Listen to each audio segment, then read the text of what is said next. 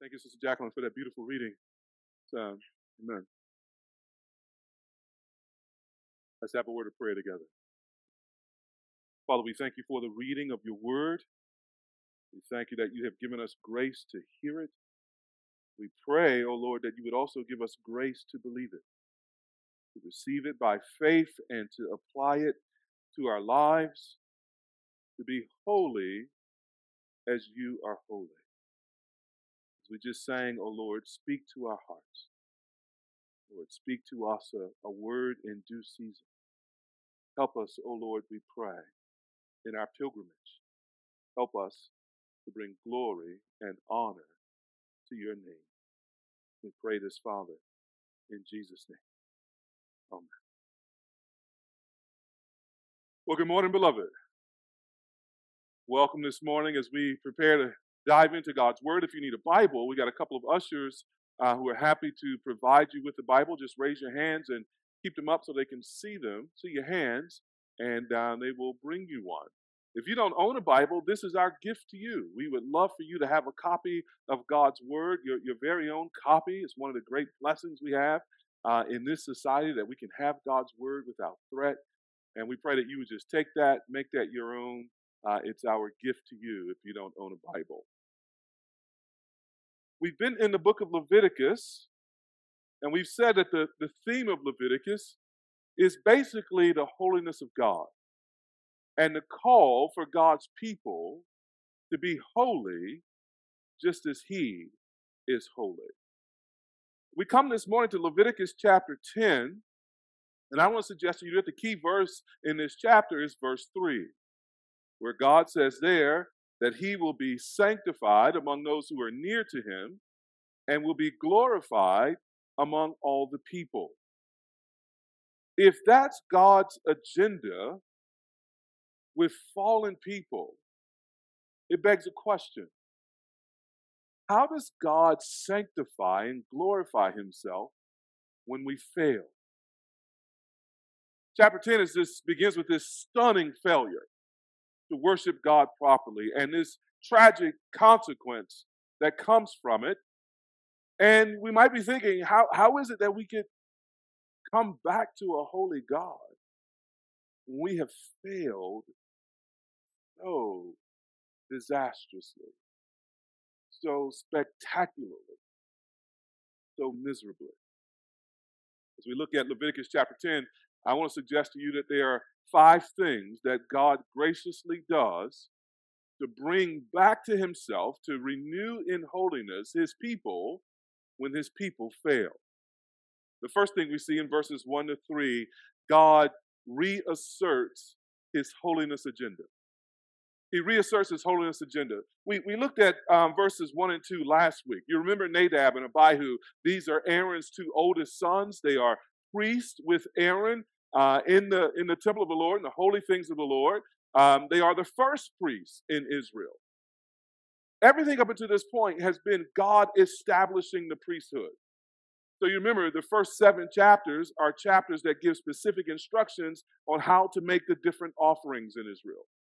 Chapter 8 is the chapter in which God sort of, not sort of, he consecrates the priests. He sets them aside as holy for this particular calling. In chapter 9, we have the ordination service. They, they make these offerings in the, in the tabernacle, being ordained to the ministry for the first time. And you remember in chapter 9, around verses 3 or 4, God promised that on that day he was going to come and show them his glory. And that's precisely what happens at near the end of chapter 9, around verse 23 or so. They make the offerings, the glory of God appears. And apparently, before the holy oil dries up on these priests, they mess up the offering. Verses 1 and 2 says they offered strange fire an unauthorized sacrifice, which God had not commanded. For some reason, they decide they're going to worship God the way they want to worship God. They're going to come to God in a way that God has not prescribed, and they're going to offer Him this offering that maybe had some holy parts mixed in with some common parts, which God had forbid. Or maybe, according to verse 9, they had come into His presence drunk and made this offering, and they forgot that life is lived before the Lord. Did you see that phrase? How many times it was repeated? They made that offering before the Lord. Then that fire came out from God before the Lord, and they were killed before the Lord. You see, beloved, all every moment of our life is lived coram deo before the face of God, before the presence of God. He sees everything, he knows everything, he witnesses to everything. Every waking moment, every sleeping moment, every private moment, every public moment, every moment of worship, every moment of activity is before the face of the Lord. And sometimes I think we find it easier to sin because we forget that fact that we are living before the Lord. So you see the tragedy. Nadab and Abihu are meant to worship God and to make offerings to God. And in the very act of offering him a worship he did not command, they are killed for their sin, consumed by a holy fire wiped out in an instance. Here's the question Why does God not wipe everyone out? I mean, they represent the people, and yet they have failed so stunningly. And, and how will God respond to such failure? Well, the first thing he does again in verse 3 is he, he basically reasserts his holiness agenda. Verse 3, look there with me. He says, Among those who are near me, referring to the priests who come near into his presence, among those who are near me, I will be sanctified. That is, I will be treated and set apart as holy. And before all the peoples, I will be glorified. So now, among the whole nation, among every Israelite, among every worshiper, he will be exalted and praised and honored and magnified and celebrated for the great God that he is. I love that verse. I think God says this with the kind of warm firmness of a good father.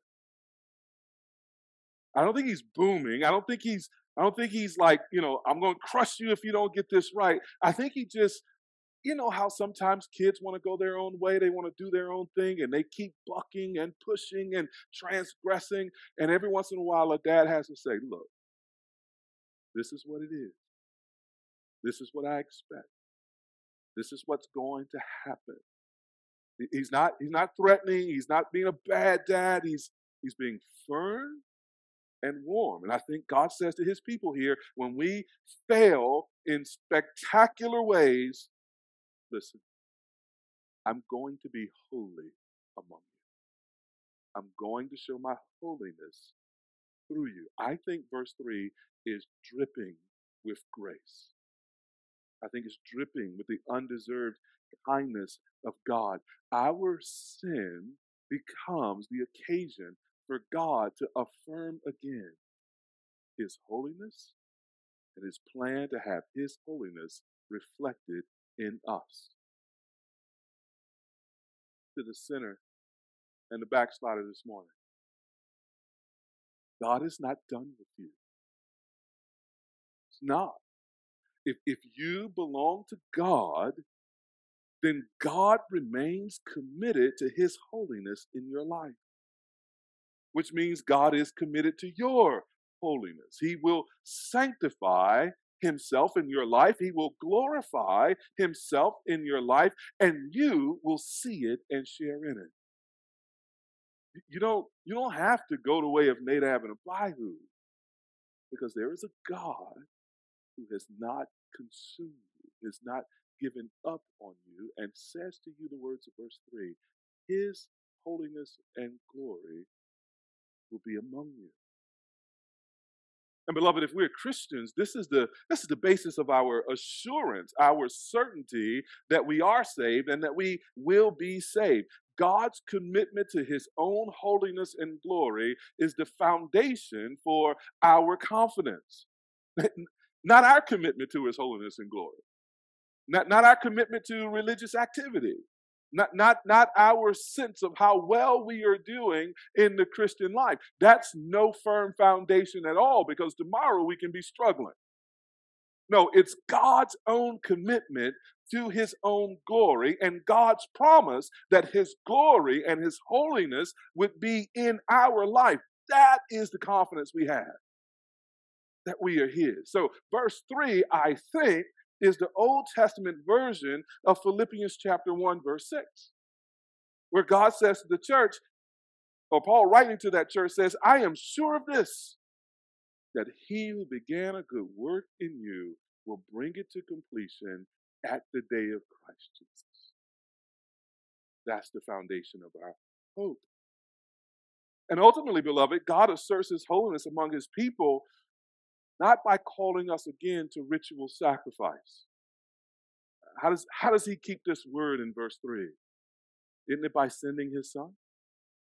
Isn't it by coming to us dressed in our humanity to represent us to God and to provide a holiness for us to God. Isn't this what we read in several ways in the book of Hebrews that we've seen a number of times already? Hebrews chapter 9, verse 26, where the writer says there, But as it is, he, meaning Jesus, has appeared once for all at the end of ages to put away sin by the sacrifice of himself. It's why he came to put away our sin by sacrificing himself on the cross. And we read in Hebrews chapter 10, verse 14, for by a single offering he has perfected for all time those are, notice, who are being sanctified. God keeps the promise of Leviticus 10 3 in the person and work of his Son, Jesus Christ, who came to die for our sins and to be our sanctification, to be our holiness. So if you're here this morning and you've never confessed your sins to God, you, you've never asked Him for forgiveness for your sins, if you're here this morning and you're troubled by the fact that God is holy and you are not, and you're troubled by the fact that He's the kind of God, as we see in verse 2, who will consume sinners for their sin, and you realize that, wait a minute, I, I, I've got some sin in me. Beloved, you should be troubled by your sin and troubled by the threat of God's judgment, for that's real. But you should be more excited about forgiveness and about what Jesus has done to take away your sins. That's even more real. He has died for all of our sins for all of time. He has offered himself once and for all to perfect us, to make us holy for all of time. Not because of what he did, because of or what we did, but because of who he is. Put your faith in this Jesus. Trust him to be your sin bearer. Trust him to be your holiness. Trust him to be your righteousness. He will never fail you and you will never have need to fear God's judgment. For he has taken it all for us. So, when we fail spectacularly, notice what God does first. He reasserts his commitment and his agenda to reveal his holiness and his glory among his people. Here's the second thing he does. You see it in verses 4 to 7. God removes any pollutants. He removes any polluting thing from us. So he's not a God of mere talk. He doesn't just say something in verse 3 and disappear from the scene. He doesn't just say he's going to be holy. He, he gets to work producing that holiness in his people. And specifically, God produces or begins the work of producing that holiness by removing what pollutes his people. In verses 4 to 7, God removes polluting people, polluting passions, and polluting places. Polluting people, polluting passions, and polluting places. Verses 4 to 5. The ancient Israelites considered a dead body to be unclean. So in ancient Israel, uh, you weren't supposed to touch a dead body, or else you would be unclean yourself and ceremonially unable to worship in Israel. We keep your finger in Leviticus chapter 10. You flip over to Leviticus chapter 21. Turn to your right several pages. Leviticus chapter 21. God addresses this very thing with the priests in verses 1 to 6. There we read Leviticus 21, verse 1. The Lord said to Moses, Speak to the priests, the sons of Aaron, and say to them, No one shall make himself unclean for the dead among his people. Then he gives an exception in verse 2 except for his closest relatives, his mother, his father, his son, his daughter, his brother, or his virgin sister who is near to him because she had, had, has had no husband, for he may make himself unclean. He shall not make himself unclean as a husband among his people and so profane himself. Verses 5 and 6. They shall not make bald patches on their heads, nor shave off the edges of their beards, nor make any cuts on their body. They shall be holy to their God and not profane the name of their God, for they offer the Lord's food offerings, the bread of their God. Therefore, they shall be holy. So Leviticus 21, verse 2, makes an exception for close relatives sons and brothers. But in Leviticus chapter 10, verses 4 and 5, that exception is not followed.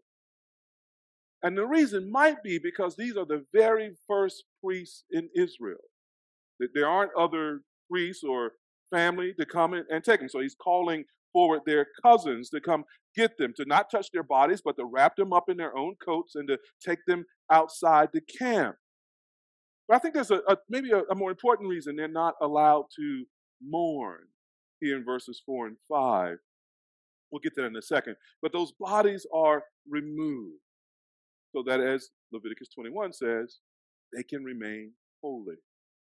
So you're removing the polluted people. Next, notice they remove the polluted passions. Remove the polluted passions. Verse 6 Moses said to Aaron and Eleazar and Ithamar his sons, Do not let the hair of your head hang loose, and do not tear your clothes, lest you die, and wrath come upon all the congregation.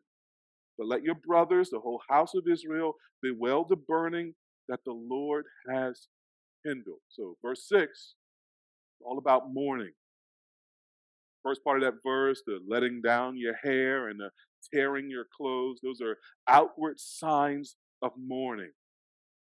By passion, I mean feeling. But there are some feelings in some places and sometimes that, that can pollute us as it relates to holiness. Now, verse 6, the first part of it address Aaron and his sons. There's basically, you cannot mourn. The second part of it addresses the people of Israel. It says, let the people of Israel be well, let them mourn, but notice the wording there.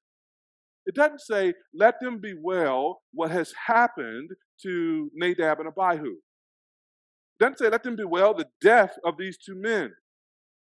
It says, let them bewail the kindling of the fire that the Lord has done.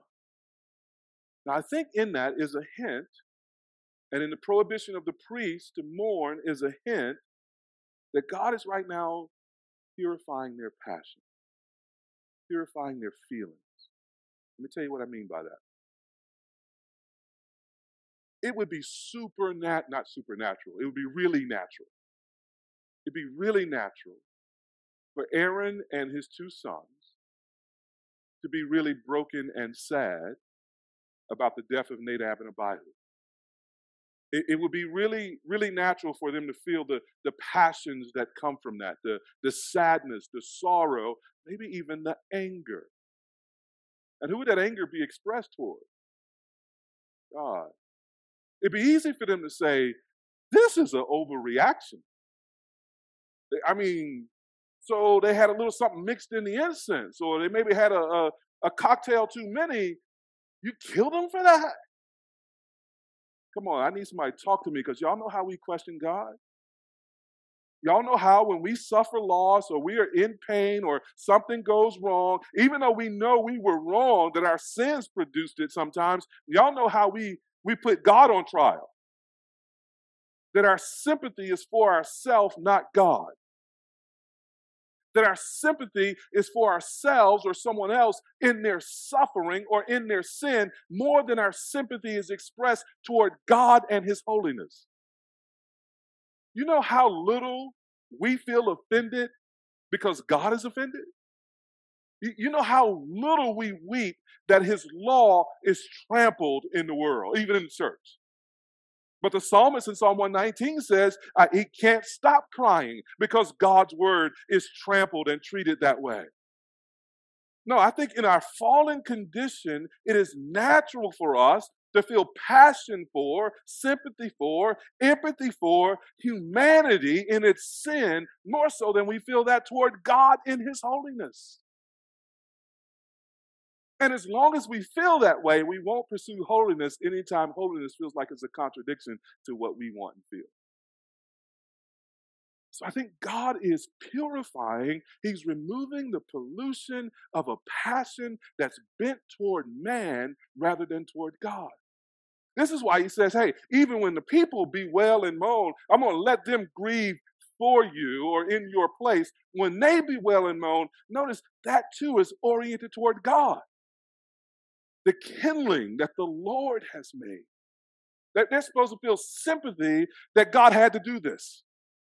They're supposed to feel sympathy toward God, that, that God, though He's gracious and abounding in love, that He's steadfast in mercy, yet He had to display His holiness this way. You see the difference? So I think here, God is continuing his work of making his people holy, not only by removing the, the polluting people, the dead bodies, but by removing the polluting passions that so often calls us to be sympathetic with sinners in their sin more than we're sympathetic with the holiness of God. He's got to reorient us. And notice in verse 7. He's also eliminating the polluting places. He commands Aaron and his surviving sons to remain in the tent of meeting. They still have the holy anointing oil on them. And for that reason, they can't go out into common places. So nothing that is holy, that is set apart for God, can be used or taken into places that are unholy, or places that are unclean, or places that are common. This is sort of one of the fundamental definitions of holiness, this distinction. And so he says, now, since that oil is on you, and since you then therefore are also holy unto me, Stay in the tent of meeting where there are only holy things. Don't go out to common places. Don't go out to places that are not dedicated to me. And notice the penalty again. The penalty for going into unclean or common places with that holy thing, that oil on them, is death, lest you die. And that's been the penalty for sin since Adam and Eve, hasn't it? It's also an indication of how seriously God takes the holiness of his people. It's better that we should be holy and die young than that we should be sinful and live long. So, as Christians now, we are not anointed with this ancient oil mixed with things or, or unmixed with things. As Christians, we've been anointed in a more significant way, haven't we? We've been anointed with the Holy Spirit. It's not about the outward oil, it's about the inward presence of our holy God living in us.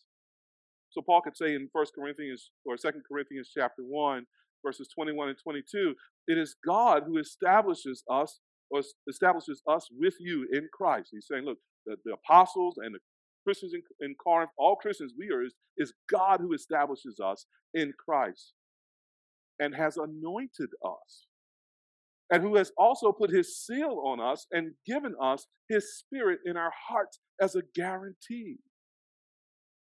The oil of the spirit always remains on us. First John 2, verse 27.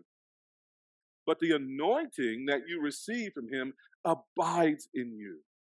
So we are not to take what is holy this abiding presence of God. We have become his temple in whom he lives by his spirit. We're not to take what is holy and use it for common or unholy or unclean things, to take it to unclean, unclean places. So the question for us, beloved, is this. God is working in our lives to restore us or to advance us in holiness, particularly after some failure, what is he removing from us that's necessary to our holiness? What, what people, what passions, what places is he calling us out of or away from? What, what people or places or passions is he removing from our hearts and minds and habits so that he keeps his agenda in verse 3 those that are near to him sanctify him and those who know and love him he's glorified upon. you may feel the Lord putting his finger on something even now. Beloved, don't try to shield it. Don't try to protect it. Don't try to run away with it from God. You can't outrun him. And he is going to have his holiness worked out in our lives. No, if, if he's if God is in your business a little bit, messing around, moving stuff around to no, no, no. I'm talking about that right there. No, I know you offer me that. No, I'm talking about that right there. If he in your business and my business, let us let him have his way. Let us let him sanctify us that we might be a reflection of his holiness and glory. Here's the third thing he does so God not only reasserts his holiness agenda, he not only uh, does that, he removes the things that pollute us. Here's number three God restates, he restates our job descriptions. He restates our job descriptions. That's what we see in verses 8 to 11, where now, notice, it's God who speaks directly to Aaron. I find that full of grace too. He's restoring the priesthood. He's restoring Aaron and his remaining sons. And he doesn't do that through a mediator. He doesn't do that through a go between as he had been speaking through Moses. Now, God Himself comes to Aaron Himself in order to affirm them in their calling, in order to put them, as it were, back to work. So, verse 8 God speaks there. He says, uh, verse 9, excuse me, drink no wine or strong drink, you or your sons with you, when you go into the tent of meeting, lest you die. It shall be a statute forever throughout your generations. Again, this is why many people think that Nadab and Abihu may have been drunk in verses 1 and 2 when they made that offering. But whatever the case, God is really clear. Those who are near to him must be holy. And, and one thing that is not holy is drunkenness. They, they need to be sober. That's the first bullet point on their job description. They need to be sober minded when they are worshiping God. And this might have been something that required a little self discipline, right? Because remember, in all of the offerings that are being offered to the priest and brought to the priest, one of them was the drink offering. They would bring wine as an offering to God as part of their the, the cookout. So there, there's wine at the cookout, y'all and the priests were allowed to drink it, but not so much that they should become drunk with wine. They should become intoxicated. God warns them against coming into his presence in that way. Now we must remember that we're meant to worship God and to minister to God in our right minds. Sober. Now, just in case you're thinking, see, Pastor, that's why I ain't called to the ministry. See, I know how y'all think. Keep in mind that all Christians are priests.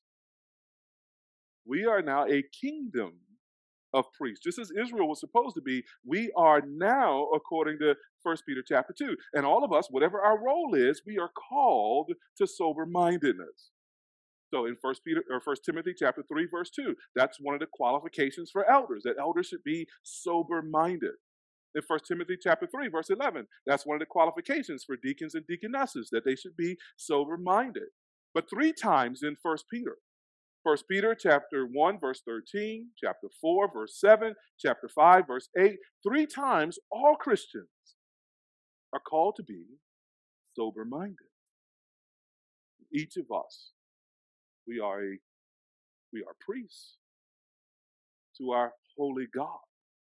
And for any of us to be holy before God, especially after a failure in sin, perhaps particularly after a failure involving alcohol, we need to be sober minded.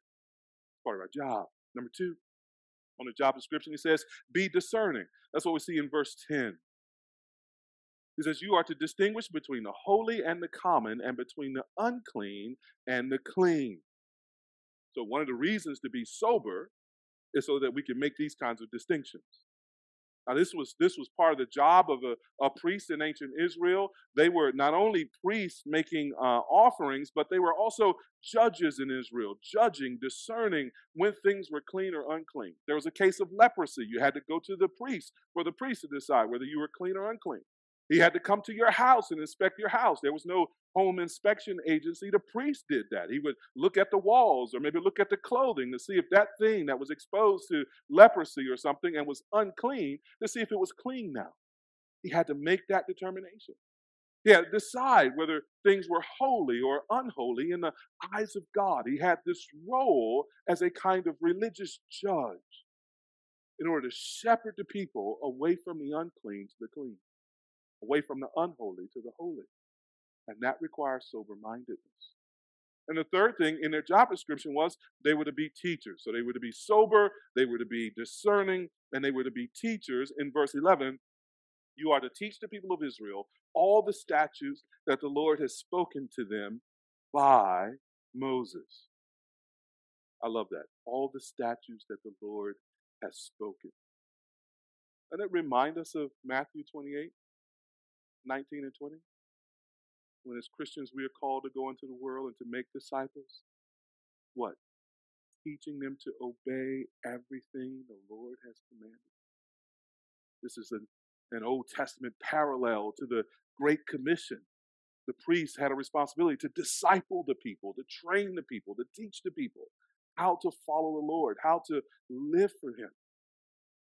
And we put this job description together, these three things, and we see that God was using the priesthood, even after this great failure, to lead the people into becoming holy, set apart, that distinct nation that he wanted them to be among all the other nations. And we can see then that as the priesthood goes, so goes the people. Nadab and Abihu's failure, listen, did not end Aaron's and Eleazar's and Ithamar's calling. God gets the nation back on track by getting the priesthood back on track. He's like, yeah, yeah, I took you out the game because of that foul, but now you got to go back in the game. I had to get your mind right, call the timeout. Now it's time to go back and play, to get back in the game. Be sober, be discerning, be teachers. There are a couple applications I want to make for this. Number one, we too have to get back in the game after we have fallen. One of the things that we sometimes feel when we fail, if our failure is serious, our failure is repeated, we often feel disqualified, don't we? We, we often feel benched. We, we get that, right? It's like, ah, I done messed up. I can't do this. I can't do that. And, and pretty soon the enemy will have you thinking in ways that, that really sort of make you stop living like a Christian. He'll have you thinking that, okay, now you have no part in the Great Commission. You have no part as an evangelist. You, you have no part in the things that Christians are called to do because of this sin. That's what the enemy does. He's always whispering about our sin, always trying to bring us condemnation. But now, if we are in Christ Jesus, there is no condemnation. How we know that voice is not from the Lord. And instead, what we need to do is, is yes, remove the pollutants, but then get back in the game. We have to keep living like Christians. And God, in His graciousness, is not done with us. We need to remember that. He still has things for us to do, places for us to go, people for us to serve, a testimony for us to give. That's what He's like. And so, beloved, maybe you're here this morning and you are thinking more about your failure than your calling. I, I want to suggest to you that God would rather have you focused on your calling. He's taking care of your failure on the cross. Your, your calling still needs to be lived out. But here's the other thing, beloved. Not only don't don't you know get back in the game, but here's the other thing. I, I want to implore some of you, and I, I really don't know who this is for, but it's for all of us. Don't, don't throw the church away. God did not throw Aaron and his sons away. God didn't trash the priesthood. God didn't reject all of Israel because of that failure. So we shouldn't throw all churches and pastors away because some pastors and churches have failed. God, God doesn't throw away the ministry because of the minister. No, in this text, God buries the bad minister and continues the good ministry. I'm concerned about people who are leaving the entire church because a church or a type of church has erred or wronged them. I mean, speak the truth about sinful churches, right? That's what that's what verses one and three are about. Speak the truth about sinful churches or sinful leaders, but but hold on to God's church itself. So to put it a different way, part of our job description is to learn to distinguish. Distinguish between the holy ministry and the unholy ministry. Distinguish between the clean ministry and the unclean ministry and cling to the clean and the holy. Don't let the enemy tempt you into throwing away the one thing that Jesus said he was building in the world his church. Here's another thing, follows from that last thing. Don't cancel ministers or Christians merely because of their associations. Aaron and his sons could not have been more closely related or associated. Those are his sons. Eleazar and Ithamar could not have been more closely associated. Those are those are their Nadab and Abihu are their brothers. But but but Aaron and Eleazar and Ithamar did not share in Nadab and Abihu's sins. Now here's the thing: in the church world today, people not only cancel folks who should be canceled, they also cancel everyone associated with them. Now, if you were a fundamentalist, you would have something called the doctrine of separation. Any, any real self conscious fundamentalist would, would, would abide by this doctrine, which means I not only separate from the person who is considered sinful, I separate from anyone else who is associated with that person. Right? Now, I want to suggest to you that in the church world today, a kind of fundamentalist ethic has woven its way through the whole batch of dough. So that now people who would reject fundamentalism very much act like fundamentalists. Who, who say, okay, Pastor X should be canceled for this or that reason, and, and they, they're right about that, but then it's like, but Pastor Y and Pastor Z and Pastor B, they used to hang with Pastor X. We need to cancel them too. That ain't right, beloved. It, it ain't right. Not even an infinitely holy God does that. So, yes, he judged Nadab and Abihu, but he affirmed Aaron and Eleazar and Ithamar. We got to learn to distinguish. A whole lot of good, holy folk and holy work is being burned and trashed right now because we're too sloppy to make distinctions. And got the nerve to think that we the holy. One more application.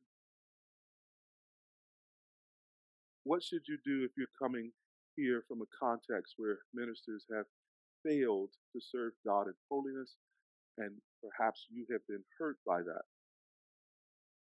Maybe they have mistreated you in a particularly sinful, no holy way. A couple of suggestions, just suggestions to get us started. First, find a church, a congregation, where God has removed polluting people polluting passions and polluting practices. That could be the church that you're you're currently in. Maybe the congregation has fired that pastor, has removed those elders. That's a good thing. Stay there and work for the health of the church if the Lord gives you grace to do that. Or, or maybe you come from a congregation where that man has fallen spectacularly, sinfully, it's obvious, it's repugnant to Scripture, and the congregation has lost its mind, and the congregation has said something like, Oh, we need to extend grace. Beloved, grace never extends so far as to leave unholy persons in the pulpit. That's license, not grace. That's lasciviousness, not grace. Grace actually corrects. Okay? So, so maybe they have removed them, maybe they're not, but maybe you're looking for another church. Then find a church where the leadership and the congregation are committed to God's job description being sober, being discerning, being taught, and being teachers. That again, that could be the church where the failure happened. If God has given them grace to turn, or may mean a new congregation. But what I want you to understand is the thing we do with our church hurt is we bring it to church. We bring it to God's people. We bring it to God because it's the church that heals us of church hurt. Certainly not the word. Certainly not the word. So when God is restoring us after a spectacular fall, he reasserts his holiness agenda. He removes those things that pollute. He, he restates our job description. Number four, God renews fellowship with us. He renews fellowship with us. That's what we see in verses 12 to 15. Uh, in verse 12, Moses starts speaking again. He speaks to Aaron and his surviving sons. That, that phrase, surviving sons, that hits, doesn't it? Mean, it's full of both sorrow and relief. And Moses tells these survivors that, that God still wants them at the cookout. God wants to renew fellowship with them. God is not finished with them as his people because they failed. The Lord meets our failure with an invitation to renew fellowship with him. And so there are two offerings here. There's the grain offering in verses 12 to 13. And remember, the grain offering was to be eaten only by the priest and only in a holy place because it was most holy. Notice how God now starts with the priests, the ones who failed him, the ones who were close to him. Reminds us of Jesus asking to see Peter after the resurrection. Then, and verses 14 to 15 it describe the peace offering or the fellowship offering. And that was an offering that was to be eaten not only by the priests, but by their families. It would be eaten not only by the one who offered it, but by their whole family. And so now God is renewing his fellowship with the entire kingdom. And verses 13 and 15 tells us that this was their due forever. They were receiving a forever invitation to God's cookout.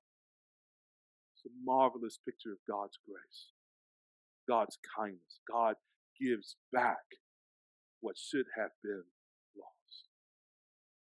So, if and when we fail, do not stay away from God.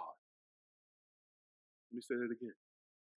If and when we fail, do not stay away from God. Don't run from Him. Allow the Lord to remove the pollutants and allow the Lord to renew the fellowship. Sometimes, beloved, in our failures, we suffer longer than we have to because we too often believe the demonic lie that God doesn't want us or we're not worthy. Oh, beloved, God is still committed to his holiness in us, and restoring and cleansing us is something he will do with us in a way that allows us to enjoy his fellowship. Remember the words of 1 John chapter 1 verses 5 to 7 in particular there. The Apostle John writes these words This is the message we have heard from him and proclaimed to you that God is light, and in him is no darkness at all. That's God's that's John's way of describing God's holiness. He is light, and in him is no darkness at all. If we say we have fellowship with him while we walk in darkness, we lie and do not practice the truth. You see, those two things can't go together. We, we can't say that we are fellowshipping with the Holy God while we are walking in darkness. He's light, and in him is no darkness at all. If we're walking in the darkness, we're not walking in God. If we say that, we're lying and the truth ain't in us. We don't practice the truth. Verse 7 But if we walk in the light, we come back to where God is.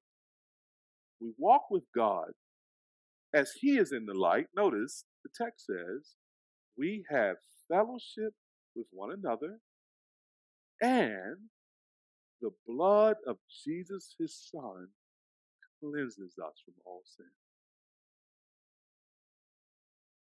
The darkness of sin would tempt us to think we need to hide it. We get scared of the light. But it's in the light where the cleansing happens. We need to run into the light. And so, verse 9 of 1 John 1 says, If we confess our sins, he is faithful and just to forgive us our sins and do what? Cleanse us of all unrighteousness. That's what God is like. The kind of God that wants fellowship with people who were walking in darkness, to bring them into his light where we can enjoy his cleansing and enjoy him forever. God is committed to our holiness, and part of what he does is he renews fellowship with us, which brings us to the last thing. He will also reveal what's pleasing in his sight. He'll reveal what's pleasing in us. We get that from the final scene, verses 16 20 the first time these two brothers, Moses and Aaron, actually talk to each other.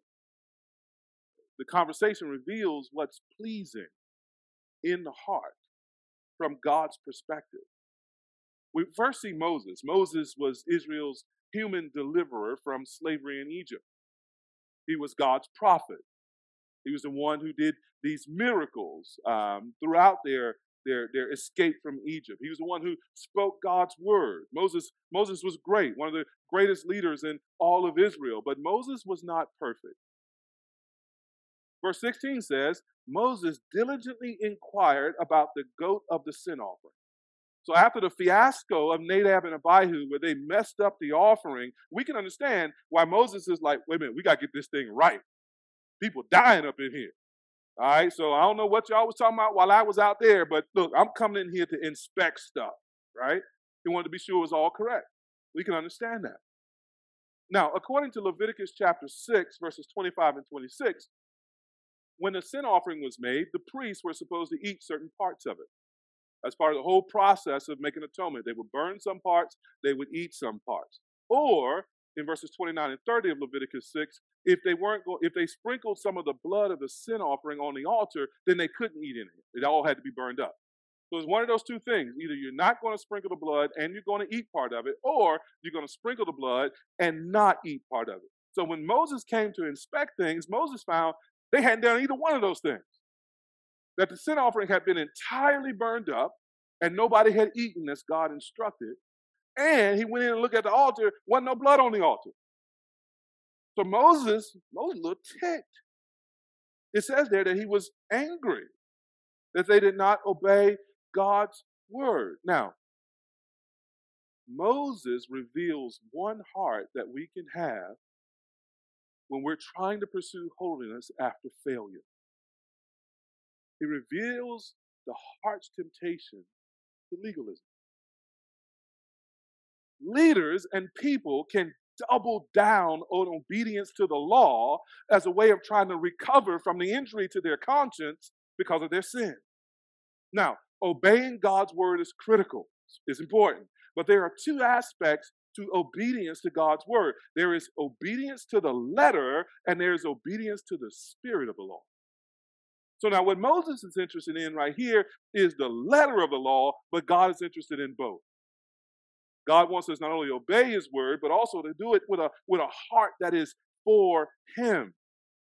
See, this is how the, the legalist misunderstands God's word. This is sometimes you're talking to a legalist, and they always beating you with the Bible. They always in the Bible, and and they, they put some verse and you see the words are on the page, but you have this sneaking suspicion. I don't think that's what God meant. Or something seems missing in this conversation, like grace and mercy and hope and the gospel. You leave a conversation with a legalist and you feel like an Old Testament Israelite, not like a New Testament Christian because they have been attempting to bind you to the letter of the law without understanding also the spirit of the law. This is what Moses reveals to us. God wants worshipers, though, whose hearts and actions are for Him. Then finally, Aaron speaks, verses 19 and 20. It's the first time we hear directly from Aaron. In verse 3, you notice at the end of verse 3, it says, and Aaron held his peace. So after losing his sons and after God reasserting his holiness, Aaron put his hand over his mouth. He didn't say nothing. He didn't complain.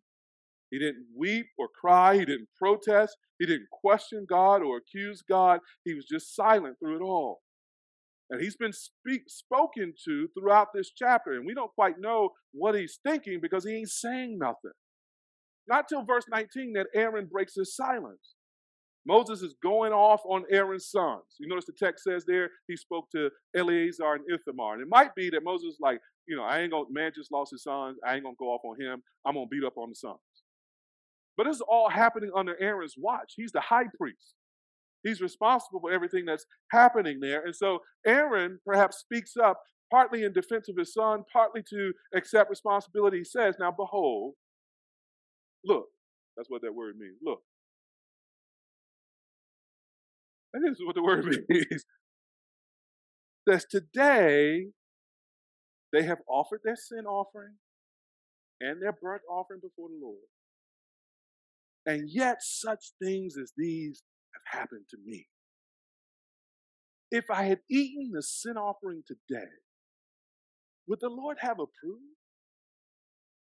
See, Aaron had been clearly dealing with his grief and clearly dealing with the what, what feels like a contradiction to us sometimes. Lord, I'm serving you and I'm suffering. How is it that we have been making our offerings today, trying to serve you and to worship you, and yet these tragedies have fallen on me. He's having a Job like experience. Aaron's like, I ain't did nothing wrong. I'm making the offerings. I'm here trying to serve the Lord as best I can. And yet these things, these calamities have, have fallen upon me. Anybody ever been serving the Lord and suffering? And this is what Aaron is saying. Like, look, you get off my boys now. We've been doing this. And, and, and, and, and, and all of this has befallen us. Then he asked this question, this rhetorical question How can I fake it with God?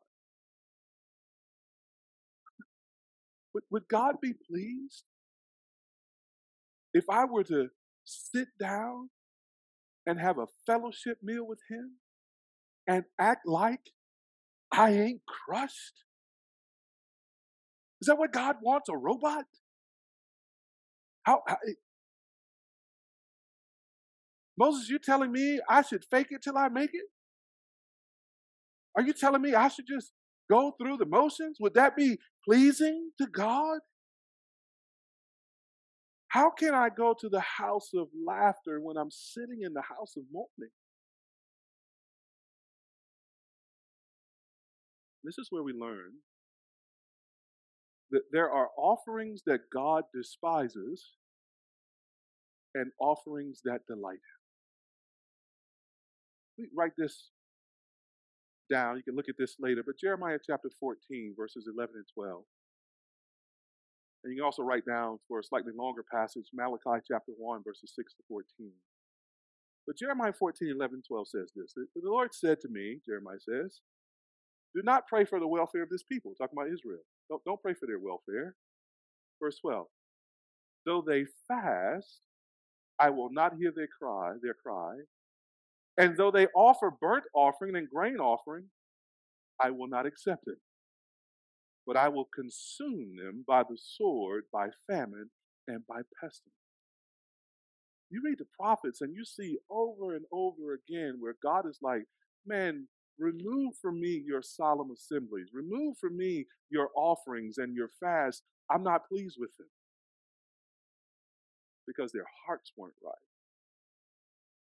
But then we read of surprising sacrifices that actually delight the Lord. So you guys will notice this verse. Uh, many of you probably have it memorized. Psalm 51, verse 17. There, the psalmist says, David says, the sacrifices of God, the real sacrifices now, the sacrifices of God are a broken spirit, a broken and a contrite heart, O God, you will not despise. So if there's a choice between bringing God some grain and a goat and a bull and bringing God a broken and a contrite heart, God's like, bring me the heart. Bring me your brokenness. Bring me your contriteness. Bring me your weeping over sin. Bring me your weeping over your life. Bring me your lament. That's pleasing in my sight. Aaron didn't quite offer the sacrifices according to the letter of the law. But Aaron offered the acceptable sacrifice of a broken and contrite spirit. He didn't play church with God. He didn't go through the motions. He quietly and honestly offered his broken heart to God. Some of us only have brokenness and contriteness to offer God. We don't get excited about the rituals of Christianity. So, for example, we give financially, but not from hearts of faith. We serve, but we feel empty. We go to the fellowship and we are surrounded by people, but we feel all alone. We read the Word of God and it seems lifeless. We tried counseling, and while the counselor kept trying to fix us, we still left with that broken and contrite heart. What do you do? Well, here's what we sometimes miss we don't need another offering. We, we don't need some offering to fix our hearts and then worship God. The broken and contrite heart is the offering. Is the offering. Give the contrite heart to God. Make your tears your drink offering. Make your moaning and groaning your hymn of praise. God will not despise you. He will not despise you. What, what Aaron does is quietly lament before the Lord. And beloved, what the Christian church needs to recover is the ability to lament, to express sorrow in faith. Years ago, Carl Trueman asked a question. The question is the title of a blog post. It was, What do miserable Christians sing? And I remember the first time he spoke on that, I heard him speak on that, and he used that blog. The whole, the whole, the whole conference started laughing, started giggling. And, and you know why I started giggling? Because most Christians don't have a category for miserable Christians. They have a category for the fact that you can be a Christian and be full of lament, full of sorrow, full of brokenness of heart. And, and, and, so then most Christians and most churches think, okay, the thing we need to do with all that sorrow is to tell you, just rejoice. And that's in the Bible, rejoice always. But so also is weep. And, and, so we have a church culture, a church world, a church church life, particularly in the United States, particularly in all of our affluence, that only finds happiness acceptable. It's just disturbed by unhappiness, by sorrow. And so we are miserable comforters. We're Job's friends. We keep speaking up trying to fix something. And all we really need to do is sit in sackcloth and ashes. So we need to learn to lament. We need to learn to sorrow. We need to learn to just sit in it and not fix it. Not everything in the Christian life is happy. Not every outward duty expresses the inward spirit. God gives us the language of lament. to give expression to that brokenness and contriteness in our hearts because of sin and the effect of sin. So we should sing songs of lament. We should offer prayers of lament. We should normalize conversations with lament. We should stop treating lament as immature, unchristian. Got to make room for the lament that turns to God in faith. Aaron is no less full of faith than Moses. And yet, time and circumstance has their hearts in really different places. Beloved, understand this that the path to holiness after failure will very often be the path of lament. So, how does God cause His holiness to live among a people after their failure? Well, God reasserts His holiness agenda, God removes their pollution, God restates our job description, God renews fellowship with us, God reveals our heart and what's pleasing to Him. May God make us holy as He is holy. Let's pray together.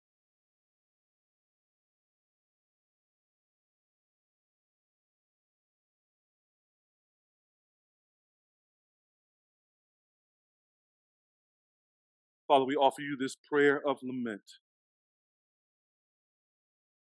this weeping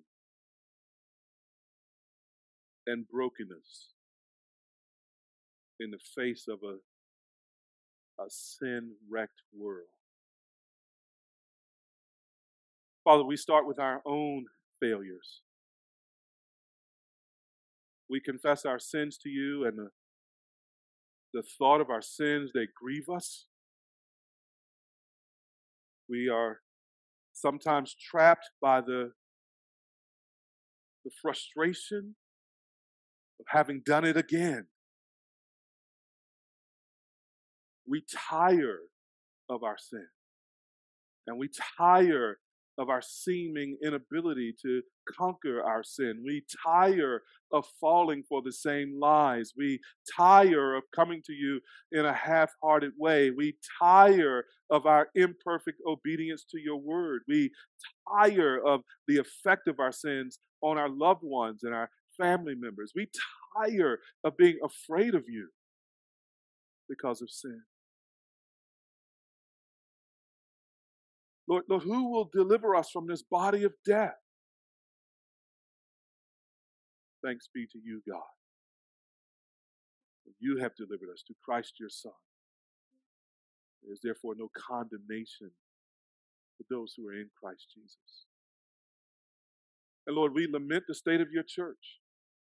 For you have poured out grace upon grace upon your church, and yet we have squandered that grace. We have loved precious stones. We have loved wealth. We have loved comfort. We have loved ease. And we have left disciple making undone. We have left missions undone. We have left evangelism undone. We have left loving our neighbor undone. and then we whine that your church has so low a reputation in the eyes of so many. Well, we lament, Lord, the church's laziness and distraction and complacency. Quicken your church, Lord. Stir us up with zeal. Remind us of our first love. And put us back in the game. And Lord, we lament what we see in our communities, Lord, the, the evidences of brokenness, Lord, the drug addiction, Lord, gun violence, failing schools. Lord, we, we, are, we are sorrowful, we are broken, and we say, How long, O oh Lord, will children be abused in their homes? Will people who have taken marriage covenants betray them? How long, O oh Lord, will spouses feel unloved and uncared for, be neglected and abandoned? We, look at our community and we say, how long will politicians make promises that they never plan to keep? Will the rich get richer and the poor be crushed? Is there no justice in the world? How long, O oh Lord? Come quickly. Establish your kingdom. You're the God who does justice every day. Won't you, won't you do justice in these things, Lord? Won't you end gun violence in our city and in our neighborhoods? Won't you end domestic abuse? Won't you end child abuse? Won't you end, oh Lord, the underfunding and the failing of schools? Won't you, won't you end, oh Lord, many injustices that are inflicted upon people made in your image?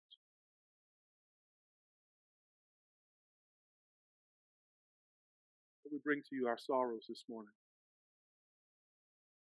our distress. Bring to you our hearts, Lord, broken and contrite. Mm. And, and Lord, we do confess that sometimes we are shocked that our hearts are not more broken than they are. Sometimes that's because of your grace, but sometimes it's just because our hearts are hard. So we lament our own hardness of heart, the blind eye we turn to the suffering, the, the stopped ears that we refuse to give to the weeping.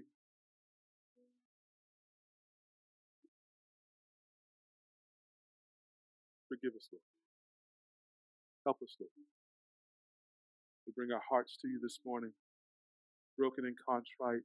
We take you at your word. You will not despise this offering. And we pray, O oh Lord, do your work in our hearts. Renew us in holiness. Make us holy as you are holy. Have your way with us, O oh Lord, we pray. In Jesus' name. Amen.